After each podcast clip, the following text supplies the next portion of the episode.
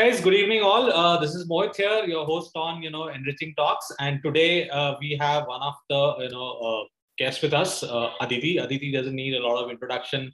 Comes with a lot of strong experiences, background about you know around marketing, right? So pleasure to have you, Aditi. Right, lovely you know interacting with you. I'm, I'm very sure that you know next uh, 20 25 minutes will be actually enriching for the growth community, right? Thank you so much for having me over. Looking forward to this discussion. Excellent, excellent. So, uh, Aditi, you know, before we get started, right? So, just probably, you know, as I ask for, you know, most of our guests, right? Uh, a little bit of a background about your journey, you know, how you have traveled, and you know, uh, what exactly, you know, currently, you know, you are getting engaged with. Okay, sure. So I think I should start with the current one, and then maybe, uh, you know, then take you back to where I started Sector. So now I've been working for it's my 16th year running in marketing. And my current role is as a consumer and creative strategy head for Coca Cola, the brand Coca Cola, not the organization. And uh, that really, you know, involves how do you translate the brand strategy into consumer strategy? How do you create communication, creative assets, platforms, ideas, uh, build community, which, you know, basically consumers want to interact with the brand.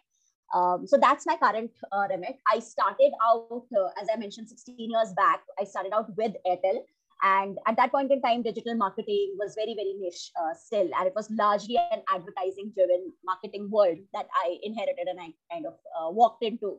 So it started with traditional consumer insights, and it moved to shopper marketing. Then I moved to brand strategy, advertising led roles. And it's been pretty much that. Um, I changed sectors and industries as I was moving. So then I moved to e commerce and I was with Flipkart.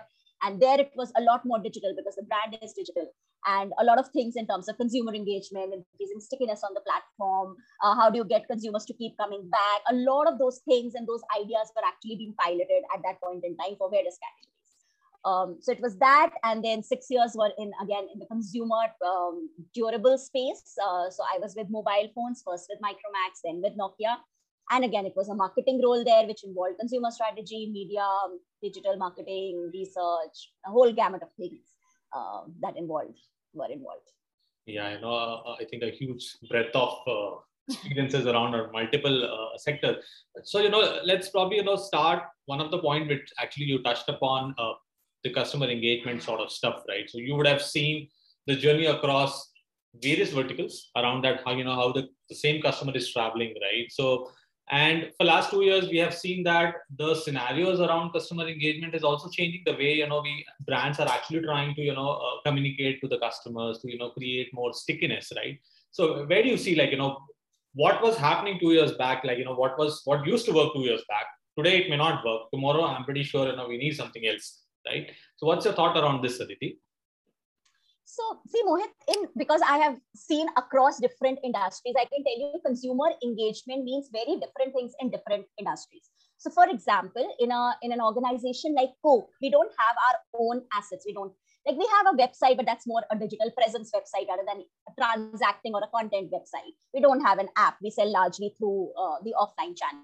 So for us, consumer engagement means different. It means how our consumers, how connected consumers are with us on our social handles, how much are they coming back, how much they are engaging, how much they are participating, etc., etc. So it's probably the, the left spectrum and how everybody else started looking at consumer engagement. But as you kind of move to more digitally focused categories, for example, whether it's a mobile phone or it's the classic example would be a Flipkart, where you want consumers to keep coming back I think their consumer engagement is a whole new thing because that is very deep. You want consumers to keep coming back to your own asset, whether it's an app or it's a website. You want to give them a rich consumer experience in terms of content. You want to give like engage them in, in increase the time that they spend on the platform and give them more and more reasons to keep coming back. So uh, there it's it's more it's different because it's very critical to how you build and drive business as well as how much revenue you generate from the same consumer. So it's very different and very evolved in these industries versus, let's say, in an FMCG industry, which doesn't really do much of a business through own uh, IPs and platforms. Great, right? So if, if I have to take an example, say Flipkart itself, right? And Flipkart is a trendsetter. You know, a lot of people try to you know copy what's the strategy and all those things, right? So an extended question would be that you know now what Flipkart used to do, you know, say two years back to keep the consumer you know hooked right? So I don't think you know only the discounting model will work used to work, right? So now, what do you think that you know players like Flipkart, what additional stuff they are trying to do, right, to keep this to keep this you know uh, customers coming back to their platform?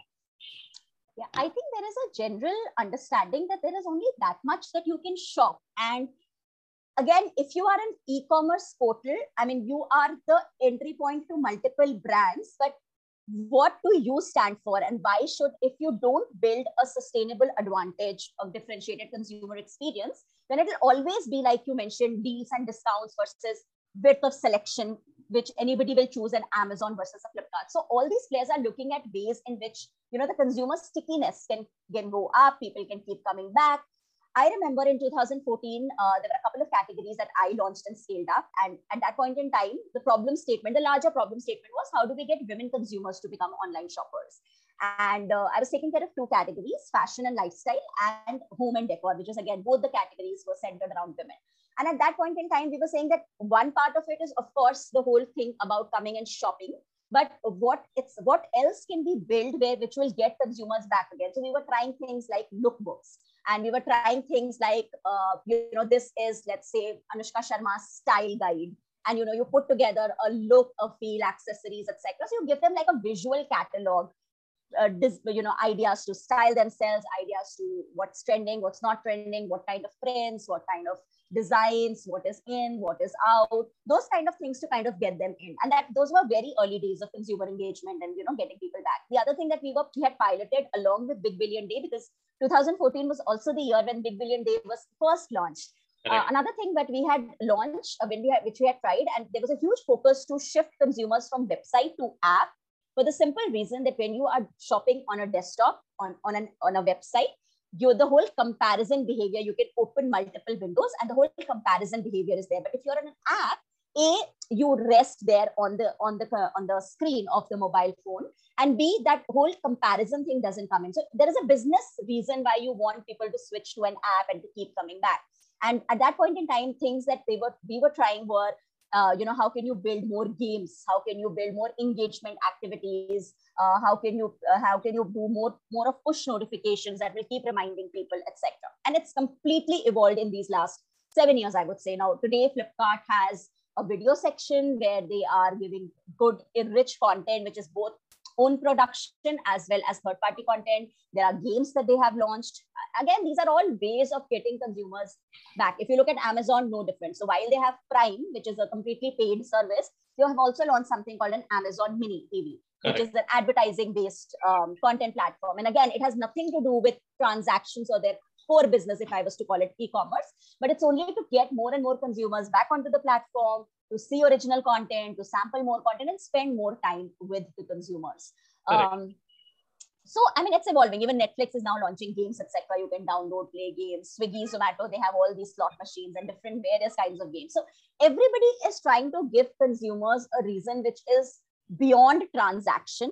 And the best way to do it is through various forms of content whether it's gaming whether it is uh, style guides whether it is video content so that's where everybody is because that's where business happens. So you need to get consumer back. So engagement for new age players is very very tightly tied to business and brand which is why we see a lot of evolution which has happened. Very nice very nicely portrayed here. So i used to always wonder like you know before we actually you know started a, a flash around this initially i think flipkart was the first guy who actually added games and all those things. And later i think you know now if, if you see Myntra right so Myntra has a full-blown Myntra studio where they do this like shopping and a lot of these uh, social angle of it right so i used to wonder many people still wonder today that you know why will a non-transactional stuff right should be present on a, a transactional where you know a customer comes with an intention to buy, right? So many of my customers also ask me that, you know, why will somebody will go and, you know, uh, you know, watch a, a, live stream, right? So what do you think, like, you know, where is the disconnect here, right? So why, you know, the clarity, uh, what you have, right? What, what is the thing? which is Two, two, two things here and very interesting topic that you started. So one is live streaming and you mentioned Myntra Studio. Amazon has also started a similar program with influencers. And the whole approach there, there what, what we are following and you know india is following china more when it comes to consumer technology adoption and trends versus the west because we are also we have also grown in internet penetration at the back of mobile phones versus the whole desktop and web 1.0 era. Uh, and if you look at uh, Alibaba, which is the big player within China, they have tasted a lot of success with live streaming and social commerce through influencers. And it's exactly the same model that has been uh, just lifted and shifted here. Absolutely. Now, the advantage, and I've seen many, many, many of these live streams of influencers because when it first started, I think two or three years back is when Myntra started it, and now they've scaled it up to a very, uh, you know, they, have like it's become like a regular feature. Uh, you have influencers who are, and it's doing, they're doing it for fashion category and they're doing it for beauty category, and it imagine versus a salesperson selling you a product in an offline store. You have an influencer who is has high credibility is is, is an authority on fashion or beauty who's trying out different things answering queries live and also giving you a promo code to kind of buy. Uh, so that just closes the friction between i like this but how will it look? Will it will is the shade right? Is the fit right? Will it look good? Will it not look good? What's the fabric? Whatever are the barriers to purchasing a high involvement touch and feel category like fashion and beauty they're just trying to dissolve those barriers and bring people closer to commerce. So that is one thing which is happening which is it's a complete business rationale why this is happening. The second bit is all of these players, whether it's Advert, uh, whether it's Amazon, Myntra, Flipkart, they are also big publishers with huge consumers, and therefore they have started their own advertising options. And it works typically like how it works for a, for a Facebook or for a Google. The more consumers you have, the more brands are willing to put in their ads. So they are finding ways in which they can get more and more consumers back onto the platform because then they can sell that as advertising solutions. And they have started selling advertising solutions to other brands who want to reach their consumers. So just like, let's say, as Coca-Cola, I today invest money behind ads on YouTube, on Facebook, I would also want to invest behind ads because I'm chasing the consumer. And if the consumer is watching Case Toh Banta Hai on Amazon Mini TV, then it's a perfect case for me to go and then advertise there as well. So it's another revenue stream that they're opening via content. Correct, correct. Right. So so now if you take an example of say, you know, the D2C industry today, right, and where it has been exponentially growing and it will continue to grow at least for next five to eight years till probably we reach some kind of a saturation that we could brand bacha nahi hai, right so now they don't come they don't have like as we mentioned like so many options uh, flipkart ki tarah, that okay now this is what they can create right? So they have so most of my d2c you know folks customers their whole and sole motive is that have a good product right? Have a you know a good uh, uh, supply line and all those things and that, that is where they are more focused in right? So what do you think that you know how do a d2c player or someone who's in the growth stage right? How do they even compete or probably come into the same kind of a zone? Because the same gen z customer is actually comparing you know the experience at Myntra and then the same experience at any of the good d2c brands right? So how, how do we actually bridge this gap? I think one brand which has done it really well is Sugar Cosmetics because they they have their own D2C uh, platform, I mean, a website, uh, an app, and then they also sell through all these marketplaces like like like Nykaa and um, Myntra and all of that. But if you just go and see the kind of richness of content that happens on their own website, versus what happens on a Myntra and other marketplaces, there is it's it is superior and there is a differentiated experience that they are giving. I understand if it's a, like all of these things are a function of scale at the end of it because content creation, influencer marketing, building the capabilities, these are not like these are not tactical activities. These are very strategic activities. They involve a lot of money. So there has to be a business case at the end of it. And I think the D2C player needs to evaluate whether they it makes more sense for them to have everything on their platform because then you it's just not content creation but it's also awareness. So you need to put in a lot of paid media money and you need to get consumers versus a marketplace which already has a lot of consumers uh, and what's the trade-off? Because there is obviously a cost involved in physical like a financial cost of being part of a of a marketplace plus it's always compromised visibility because they are putting across thousands of brands. It's not you alone so I think that's the trade-off that the D2C brand needs to see where it makes more sense to do and then invest in a content strategy. Correct, correct. And mostly I think that has actually given a, a birth to, you know, startup like us, which is, you know, focused on mostly enabling these D2C folks to have the very similar experience as a plug-in player, right? So hopefully, you know, uh, it actually gives us a little bit more confidence that, hey, you know, there is a problem statement and you are actually walking on the right path, right?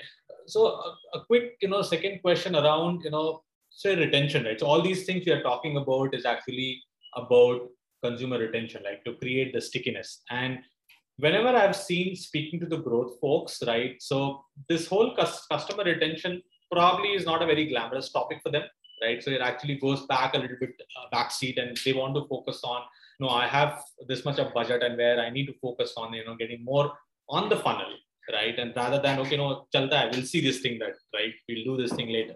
So what is your thought around this, Aditi? Yeah, I, I agree with you, uh, and that's really sad because customer acquisition comes at a cost, uh, but a lot of the players are not looking at a customer lifetime value. When you look and evaluate a customer lifetime value, then you would be forced to think of thinking of interventions that you will do which will retain the consumer because CAC is a very tactical metric. Like I pay X, like I today my CAC is let's say ten dollars. Tomorrow I want it to be eight, seven, and but then whether it's a leaky funnel, whether that consumer is ever coming back, how, how are we giving them reasons to come back, etc. So if the if the brands are to focus on a customer lifetime value and therefore plan their budgets uh, partly for acquisition, but also for giving value through the lifetime through various retention, service, value, features, content initiatives, I think it will make more sense. And uh, I'll tell you, I was in for my longest time, I was with Airtel, and Airtel, it's all about customer lifetime value because right. at those in those days there was a cost for acquiring a customer. A prepaid connection cost some costed something. A postpaid connection also costed something. It was not free.